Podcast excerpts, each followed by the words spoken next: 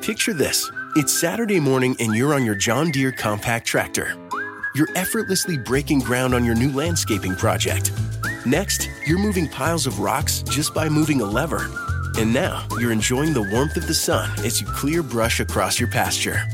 We could keep trying to put you in the moment, but to really understand everything you can do with a John Deere compact tractor, you just have to get in the seat. Learn more at johndeere.com/get in the seat or visit a dealer near you. Sarah and Mike, thank you very much, and welcome everybody to CNBC's continued coverage of markets in turmoil and fast money. I am Brian Sullivan. Thank you very much for joining us. Wow, what a market day. Look at those numbers. The Dow surging 1,600 plus points. All the major indexes up more than 7%. Two pieces of information likely driving this. Number one, we may not be over the curve in New York and other hard-hit places, but at least some people are starting to see around the corner a little positive news on coronavirus. Also, former Fed Chair Janet Yellen saying maybe the Federal Reserve should be allowed to buy equities directly. Not yet, but maybe they should be able to through ETFs. Couple pieces of news there. We're going to talk more about the markets, of course, all show long, and also see if we are getting around that corner, particularly in this area. The governor of New Jersey, Phil Murphy, will join us as well. Again, we'll get an update on where we stand with the cases and where we think we might be in flattening that curve. We have got Guy, Dan, and Karen with us, waiting on Tim Seymour as well. Tony Dwyer will join us, too. It is a big market day. Welcome, everybody. We'll get to the governor in a few minutes. But let us begin now with these markets. And Guy Adami, I have got a statistic for you that I think might move you on a Monday, maybe to tears, given the kind of weeks that we have had. Here we go. With today's move up in the NASDAQ 100, the QQQ, well talked about on this fine program, is now higher year over year. I mean, it's amazing what you can do with numbers, and that's a fast. I didn't know that, and thank you for sharing that. And happy Monday to everybody. And this is a good day. And I think you can take some glimmer of hope from that. Absolutely, I think Tim's joining in, and he's been optimistic, which has been good. I think Dan and Karen have as well. I think Dan has a longer view that he will share about where the market is headed. I've said for a while, and I don't know where the market's going. My opinion is, and I'll share again, that I think the move is not done until we hit 2790 or thereabout in the S&P 500. Given today's close, that's about a 5% move from here. In terms of the math, that makes sense given the recent low of 2190 and the all-time high we saw just a couple months ago, 3393. That's effectively a 50% retracement. It makes a lot of sense. I think at that point, my opinion, you have to be looking to pare down risk and take some money off the table. Because despite the fact that the Fed appears to be buying everything, and you mentioned Janet Yellen at the top of the show, I don't know that this is over as quickly as people want it to be over, Brian.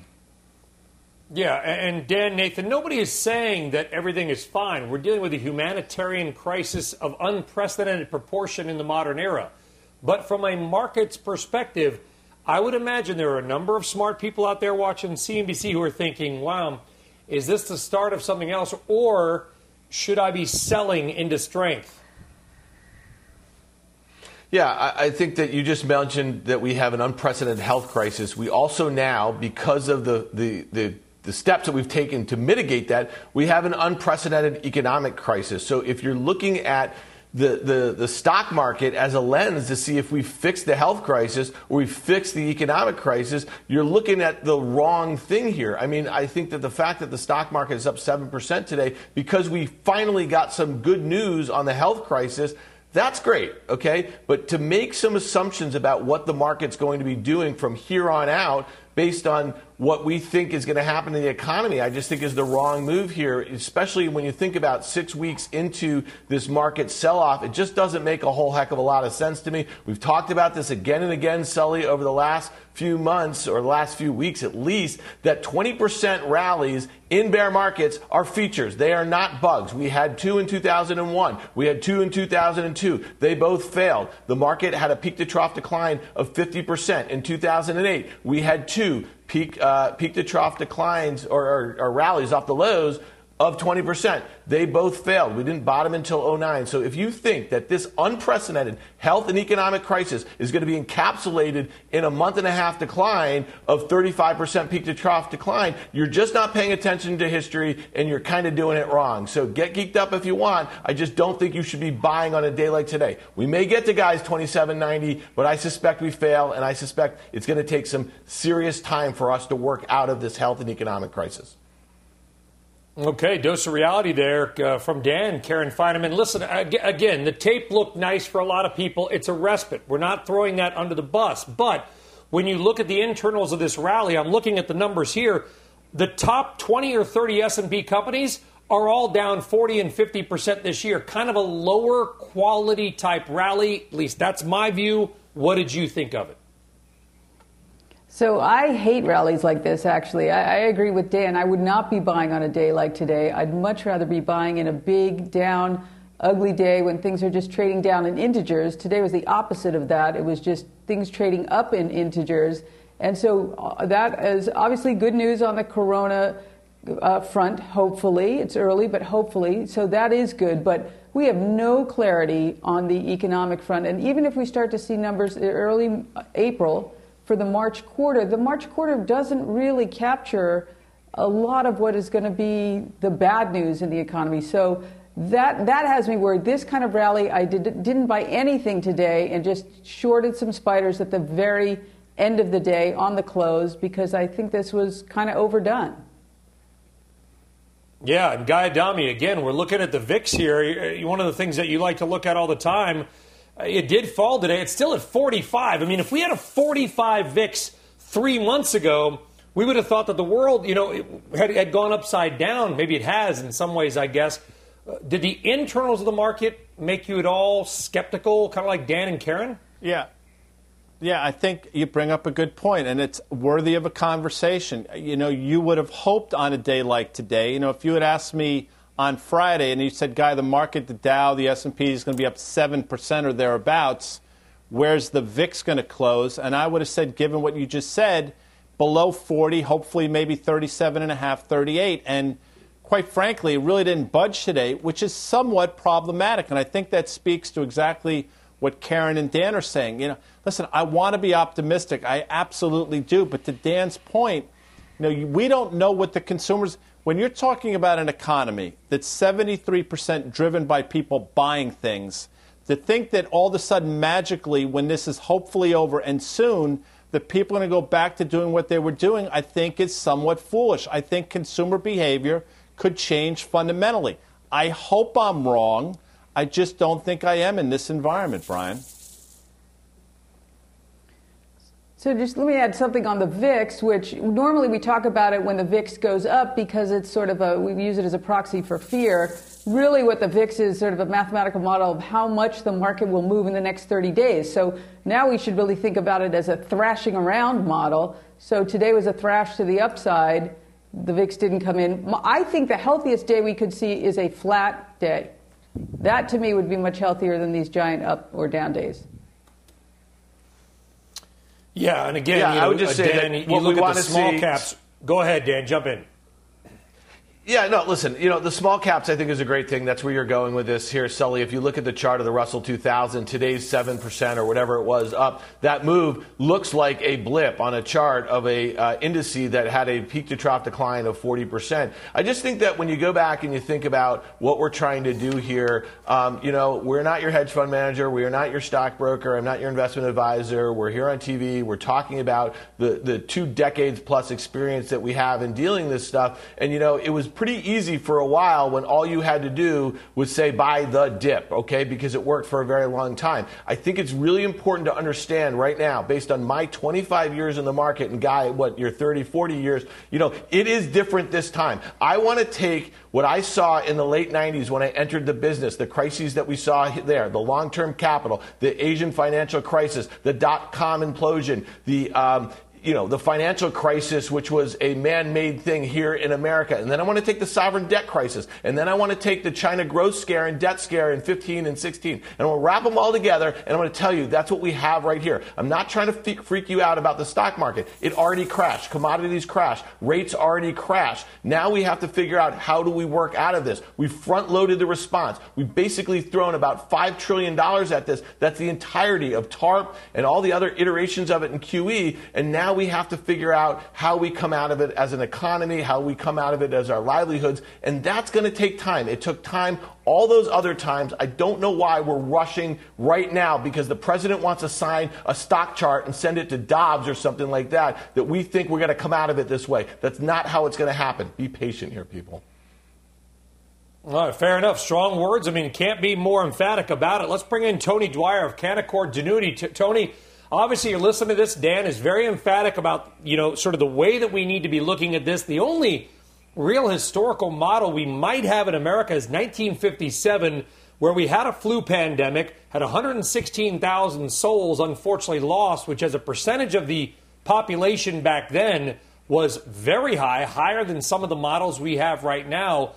You've been listening to us. What do you think? Do you think today meant anything or just a bear market rally inside of a down market?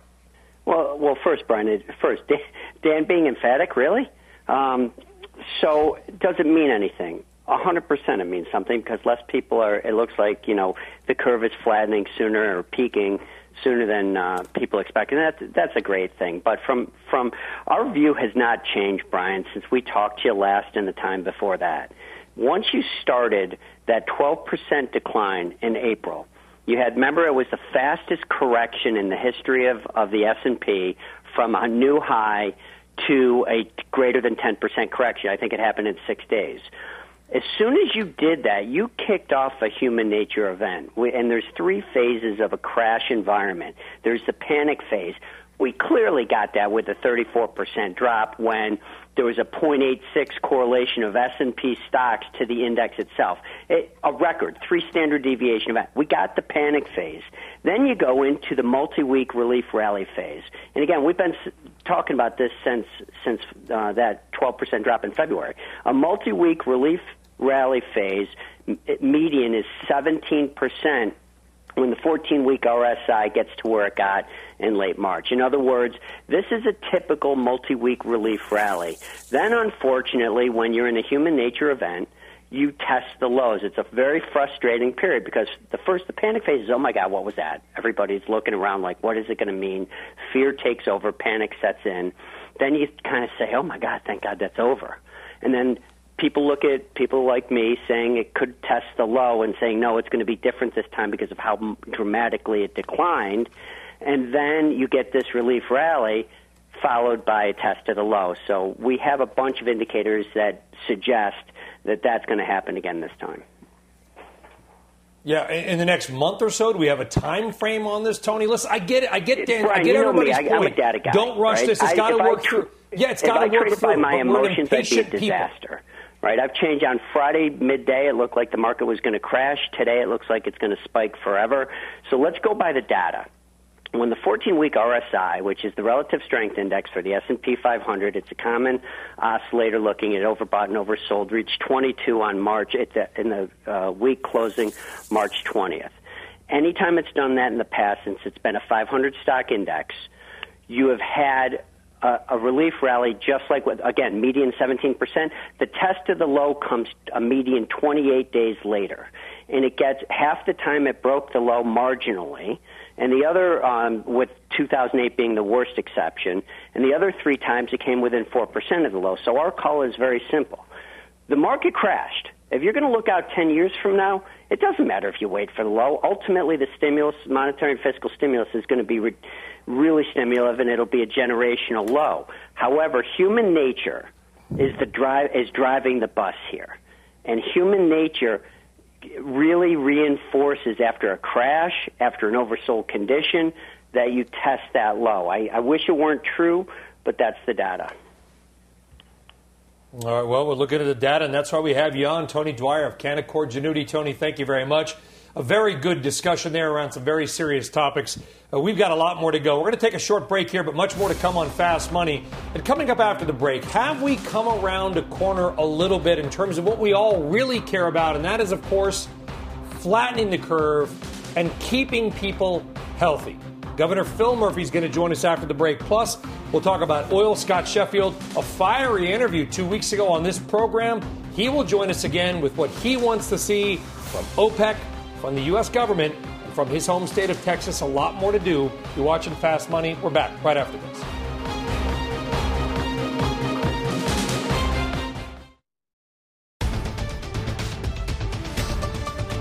All right, welcome back to CNBC's continued coverage of the markets in turmoil.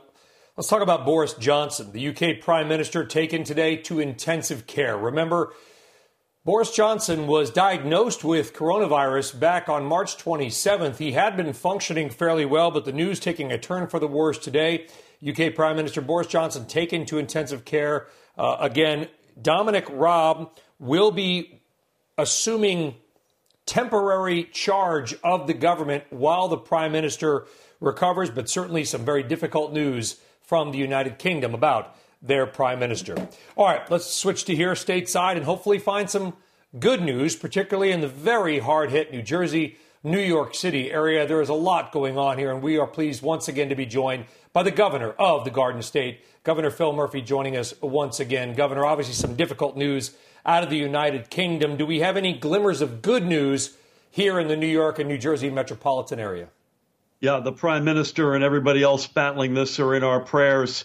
I think it's, Brian, good to be back with you. Too early to tell, but we are seeing the positive cases that are coming out each day beginning to show a little bit of a sign of flattening, and that's a good thing.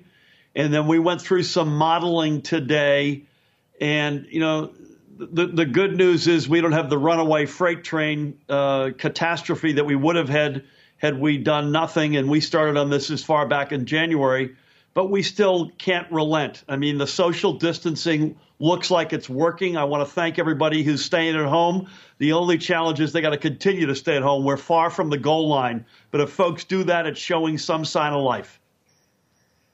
Do you have any indication, Governor, of when that goal line might be? I'm not talking about reopening the economy and everybody walking the boardwalk at Seaside. I'm talking about a slow, gentle return with strict controls and the possibility of a reversion to the lockdown, which you've seen happen in various places. Yeah, I'd like to say we're within days or weeks, but I think we're... I've said this before, and I see nothing that doesn't say that we're not at least deep into May. And again, we've got to get the order right here. We've got to break the back of this virus definitively, and then we can begin to responsibly reopen the economy and our society. If you get that wrong, the order wrong, or if you start too early, I'm fearful you throw gasoline on the fire. But I will tell you, everybody overwhelmingly is doing the right thing, and we will get there. I just wish it were sooner than it will be. Yeah, it's very tough, too. And there's some things that I would imagine are nearly impossible for you to manage, Governor, because you look at the case structure in Bergen County, which is where CNBC's headquarters, right across the George Washington Bridge, by far the hardest hit. It is connected to New York by the George Washington Bridge. New Jersey Transit is still running. Any indication of effectively, maybe not locking down the border with New York, but at least sort of controlling the flow of people? I mean, the reality is the flow is so far down. I think NJ Transit's ridership is down something like 93%.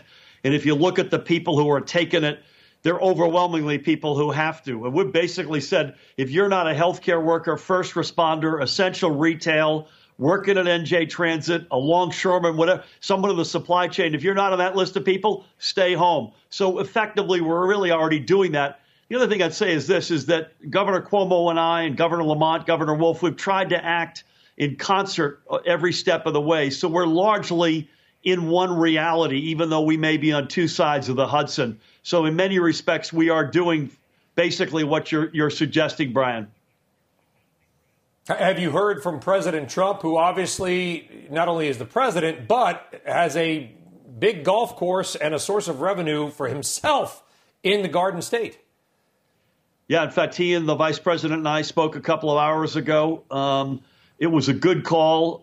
He officially gave his support for the fact that New Jersey would have a piece of the beds that are on the USNS Comfort, which was a big deal for us.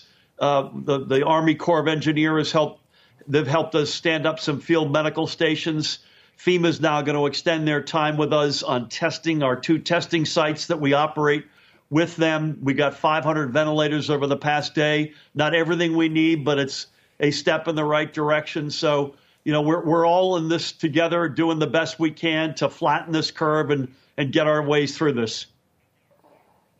And what's the status of the hospitals as far as beds, ICUs, and ventilators, Governor? Listen, we're still short on across the board. So we're short ventilators, PPE, personal protective equipment, beds, healthcare workers. We've got a plan for all. We've had good incremental progress, and I'm grateful for that, believe me. But we still have a ways to go. Even though the social distancing looks like it's really taken, as I mentioned earlier, taken us well away from what would have been a runaway freight train down to a lower number, even that number, unless we stay on that and stay even more aggressive, will swamp our healthcare system. So we're doing everything we can to stay out ahead of that. And I would have met, listen, again, we're on CNBC. I understand it's a humanitarian crisis as well, Governor, but from the business owner's perspective, like we talked about last time, we go all the way from the mom and pop pizzeria that sort of made New Jersey famous to giant hotels and casinos in Atlantic City. What are you hearing from business owners about what they want and what they need right now? Well, first of all, they're crushed. You know, the workers who are out of work, we've got, like most American states, record unemployment. We've got a particular hurt on our small businesses, but as you mentioned, we're home to big companies as much as any American state. The bad news is they're hurting, period. The encouraging news is everybody, the spirit of let's get through this together.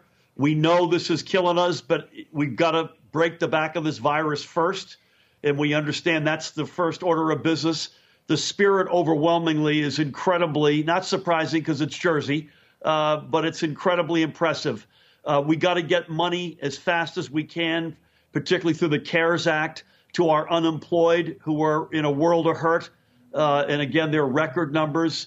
Get money as fast and as significantly as we can to our small businesses. Again, this is both a healthcare crisis. It's also an economic crisis. But again, the spirit is really impressive across the board. You know, I got to say, Governor, I was not born in this state. My kids are being raised in New Jersey. 9/11, the towns were hit hard. Hurricane Sandy, Seaside, the roller coaster was in the ocean. Now we have this, and always the state comes back. This New Jersey is going to get a long vacation when this thing is over. Governor Phil Murphy, thank you very much for joining us. We appreciate it, sir. Be well. Thank you, Brian. Thanks for having me, man. Amen.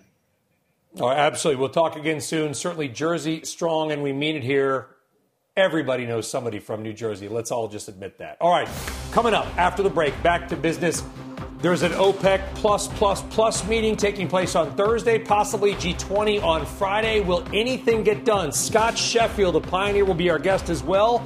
And then Zoom. Everybody's using it. And with the stock, everybody appears to have been buying it. So why did it get downgraded today? We'll talk more about that. The Dow up 1,600 points today. We're back right after this.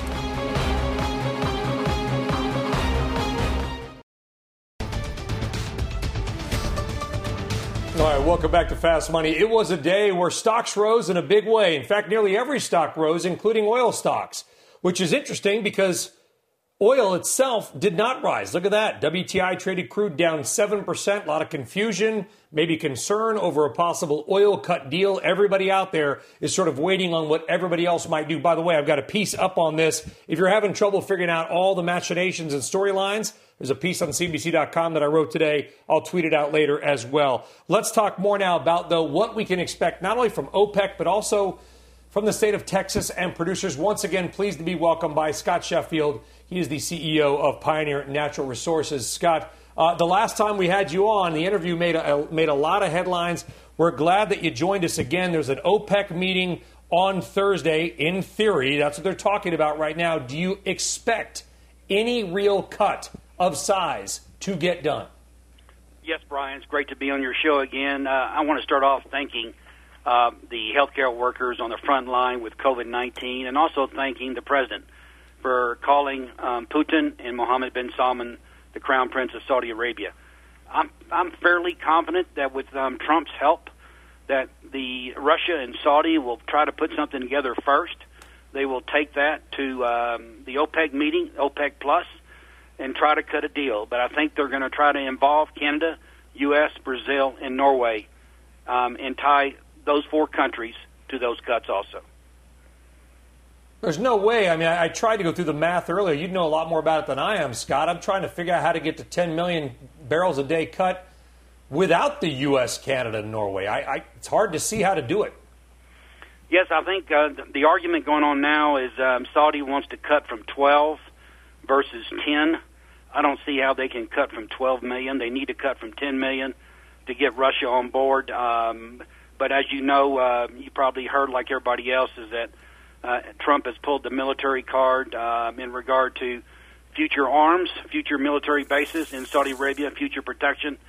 So Saudi's going to do everything they can to try to cut a deal. So they have to cut a deal first before they take it Thursday, and then they need to come to the U.S., Norway, Canada, and Brazil. Well, what you're saying is really important, a little in the weeds from an oil perspective, but let me explain it to our audience and see if you would agree, Scott. So the Saudis were producing, let's call it 9.7 million barrels a day. They went up to 12 in this famous price war. So you're saying if they agree to cut, let's call it 3 million barrels a day, they need to go from 10 down to 7, not from 12.5 to 9.5. I would be happy from 10 to 8. So I'm not there negotiating, but I'd be happy from 10 to 8. I'd be happy for 1 million to 2 million from Russia as a starting place. If they can get to 4 somehow between themselves and take it to OPEC Plus, maybe they can get to 8, and then ask U.S. and Canada, Brazil, Norway to come up with the remaining 2 million. I think it's possible they can get a deal done that way. Okay, let's talk about the United States. You and Parsley Energy, company you know well, by the way, petitioning the Texas Railroad Commission, which, despite its name, controls oil production in Texas, to effectively, I guess, quota or limit production. There is a hearing scheduled for April 14th. There are 3 commissioners. Obviously, they need a two-thirds or unanimous vote. What exactly are you looking for from Texas, and what do you think is going to happen, Scott? Yes, thanks, Brian. About 10 days ago, we were notified, along with all producers in the state of Texas, by all the purchasers. The purchasers said storage is going to be full by May 15th. May 15th, we're not going to be able to take some of your oil. The majors might be able to sell 100% of their oil because they can go directly to the refinery. It's the small and medium producers that don't have midstream contracts that can't sell their oil.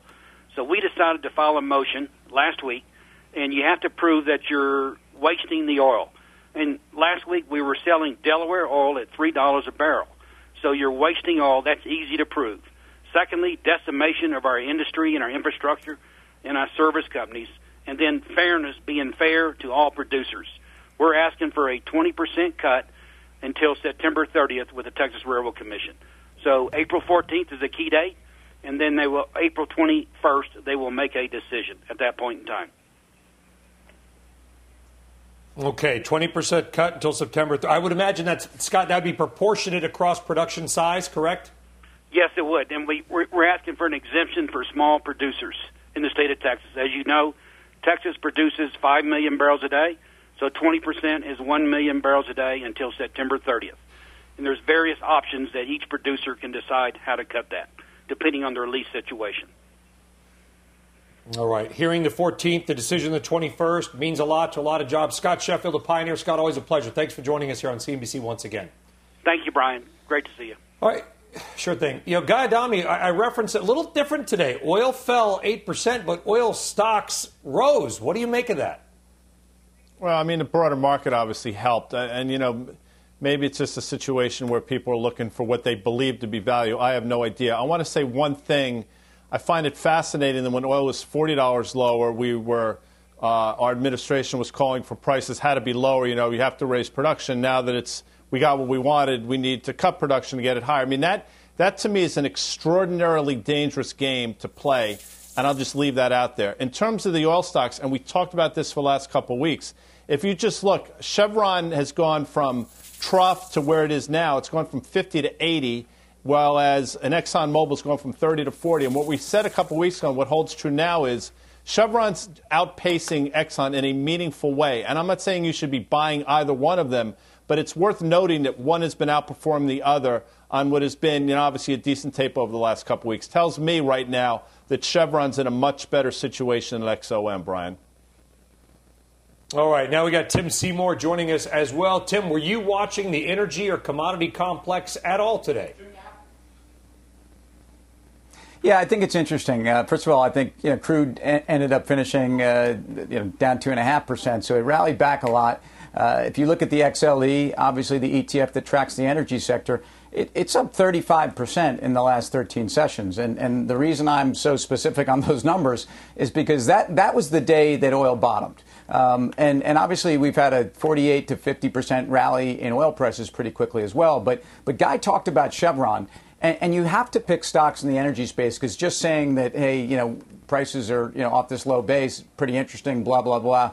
We've seen this from energy before, but Chevron is one of the most agile mega cap integrated names, and they have a capex budget that they cut dramatically to $3.5 billion now, and they're going to have free cash flow. So if you want to invest in the space, I think you have to chase the balance sheets that make the most sense. But the company management that not just today, but last week and last year were probably the best run and the most outward looking in terms of the environment. Chevron has been that, I think, along with ConocoPhillips. Dan, Nathan, get in here. What are your thoughts?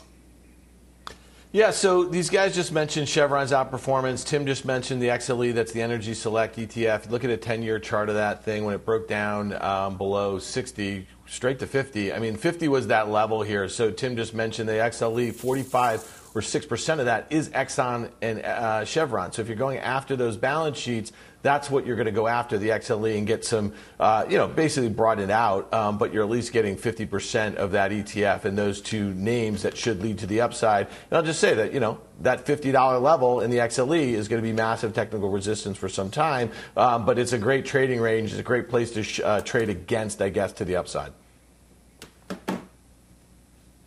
All right, Dan, thank you very much. All right, we've got a lot more to do here on CNBC's Fast Money.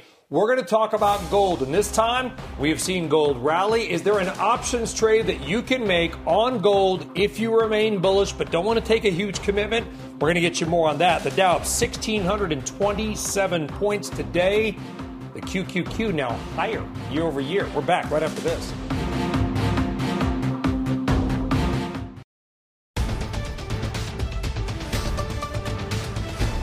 Welcome back to Fast Money. Breaking news on Airbnb. The startup raising $1 billion from private equity firms Silver Lake and 6th Street Partners, even as the coronavirus hits the travel industry particularly hard. Now, in a press release, Airbnb says that it is a mix of debt and equity that will help fund the company's long-term efforts. Now, both Silver Lake and 6th Street are new to Airbnb, though particularly Silver Lake is longtime tech investor, having put in $1 billion into Twitter last month. Now, the valuation nor the terms of the deal were disclosed, but a source tells me there is no ratchet and the terms are attractive for Airbnb. He went on to say that the investment does not depend on performance or an IPO by a certain date. Now, Morgan Stanley served as financial advisor to the deal. It, along with Goldman Sachs, are the lead underwriters for Airbnb's anticipated IPO. The company had said that it wanted to go public this year. We don't know where those plans lie right now. Certainly, $1 billion gives them some time to sort this out, especially amid all of the turbulence in the travel markets we're seeing now and declining gross bookings for them. Back to you. Yeah, big funding round on a private travel company. Really amazing stuff. Deirdre Bose, of course, thank you very much. Deirdre, be well. Dan, Nathan, listen, there's a lot of people that are out there with these concepts of companies and the way we travel and work totally changing. Maybe Airbnb is a beneficiary of the idea that you're not going to want to go back to a hotel. You're going to kind of just want to be with your family and around nobody else. Or maybe they got lucky. Yeah, they certainly did seem to get lucky when you think about this funding round down only about 20-25% from the prior round a few years ago in the private markets. I mean, listen, let's be fair here, Sully. Who knows what's going to happen here? I don't think anybody's going to be rushing back to stay or travel to be staying in someone else's home. I think you'd probably rather stay in a Hilton or a Marriott before you'd rather stay in somebody's home. I do think it's important to remember here that what we've seen over the last year and a half is just this unicorn massacre. You know, when you think about Uber, when they came public, when you think about WeWork, and you think about these public down rounds, I mean, I don't think Airbnb is going to be going public anytime soon. Silver Lake is a great investment. They're going to have an opportunity to invest at lower levels, I suspect, in the private markets.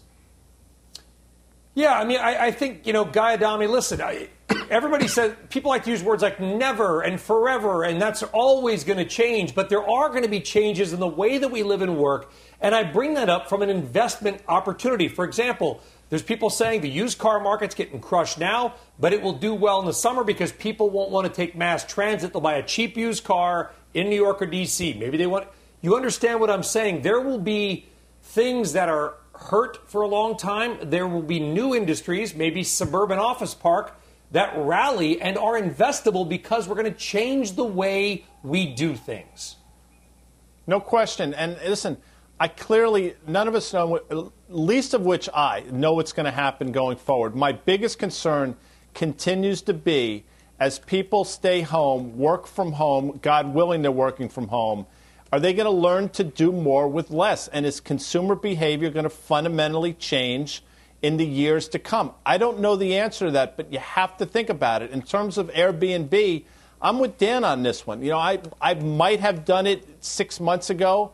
I can't believe I'm racing to do one 6 months from here. So that's just me. Maybe people will race back. Maybe there is the pent-up demand that the president speaks about.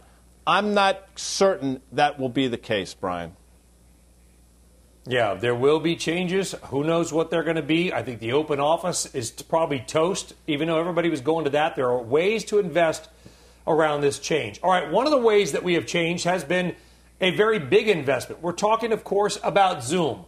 We're using it for work. Our kids are using it for school. Heck, some people, I'm told, may even be using it to virtually have cocktail parties with their friends.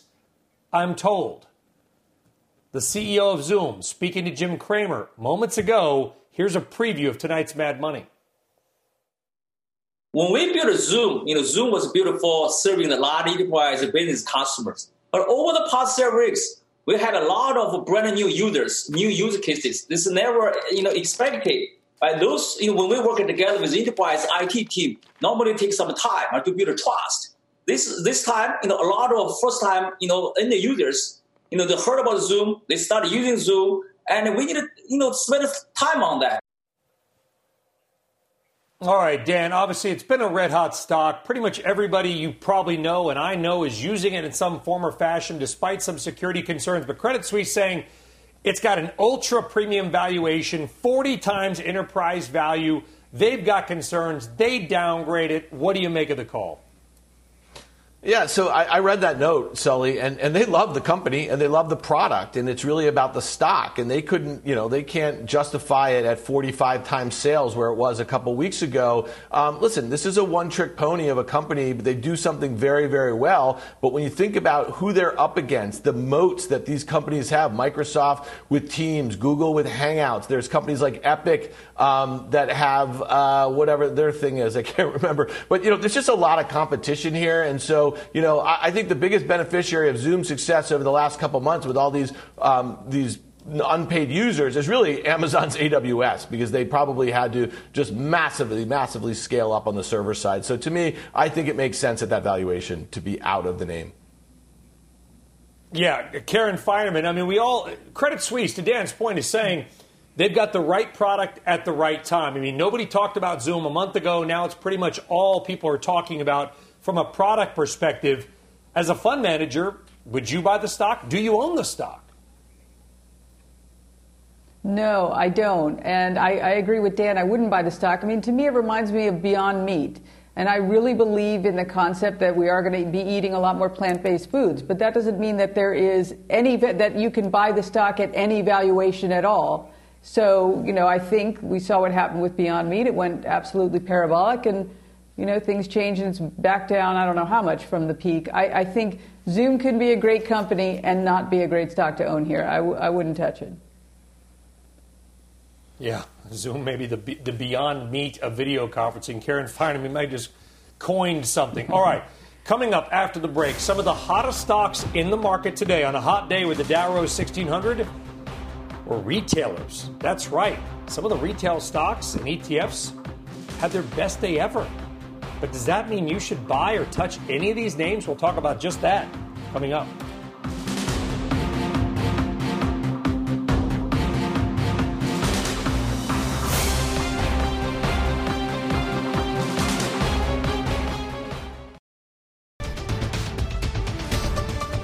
All right, welcome back. A big market day. All the major indexes up over 7%. Retail, a big part of that. There is some hope out there that perhaps we are seeing around that corner, flattening the curve a bit, and we can perhaps see the finish line on this coronavirus nightmare. Either way, the entire market rising up.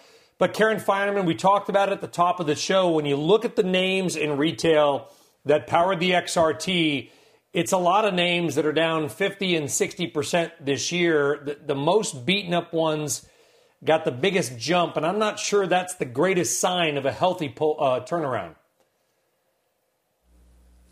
I totally agree. I mean, I think, you know, you talked about oil going down, oil stocks going up. I think that, you know, these were so beaten down.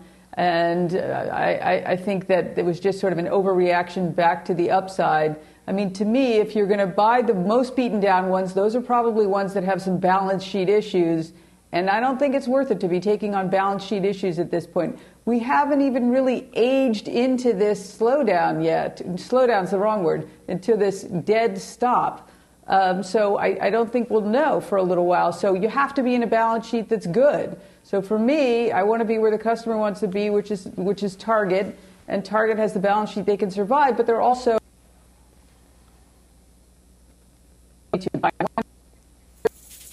Yeah, Guy Adami here. Jump in here. Dollar General, you've talked about it on the program. You've liked the stock. It's probably the only retailer, one of at least, that there's another one. Please, everybody, let me know, and I'm sure you will. I'm looking across week to date, month to date, 3 months, year to date. It's higher. I actually think Dollar Gen made an all-time high today. I might be wrong. I looked at it earlier, but it's been a pretty monster of a company, and I think at a certain point we've all probably mentioned it. Over the last year or so, it's just a great company.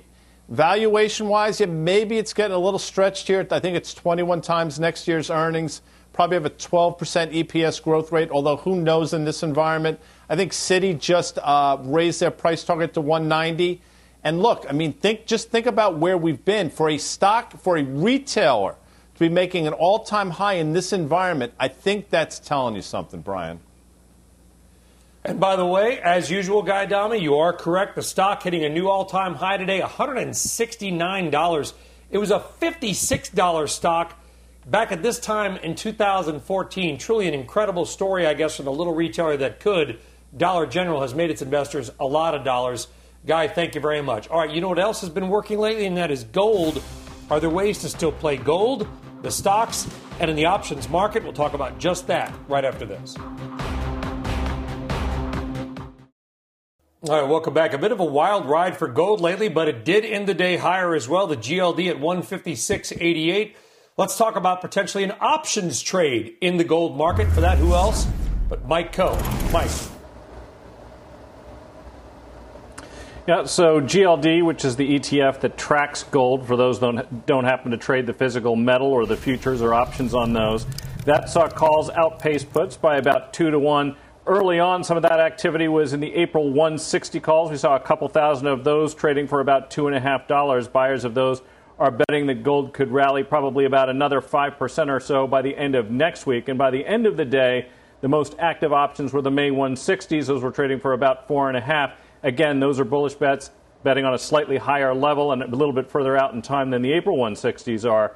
Although I would caution people because, of course, what we saw when equities rolled over, gold did too. This was a risk-on rally that we saw today. It was a risk-on rally we saw in gold. That's probably why people are using calls to make their bullish bets here because it's trading very close now to the highs that we saw earlier this year. All right, Mike Coe on the GLD. Thank you very much. Guy Dom, you've also been bullish on gold. You must have liked the action that we had today. It's amazing. I mean, Newmont Mining closing above 50. I think Newmont takes out that 52.5 high. And, you know, this goes under the category of be careful what you wish for. You know, the President Trump and the administration want a weaker dollar. Well, you better be careful if we get it because gold's going to continue to go higher. And we got the lower interest rates. That wasn't very good. Lower oil. That wasn't very good. We better hope we don't get the weaker dollar. I think we will. Gold goes up. All right, gold goes up. Can't say it better than that. Coming up after the break, we'll try to do that with some final thoughts, maybe some final trades. We're back right now.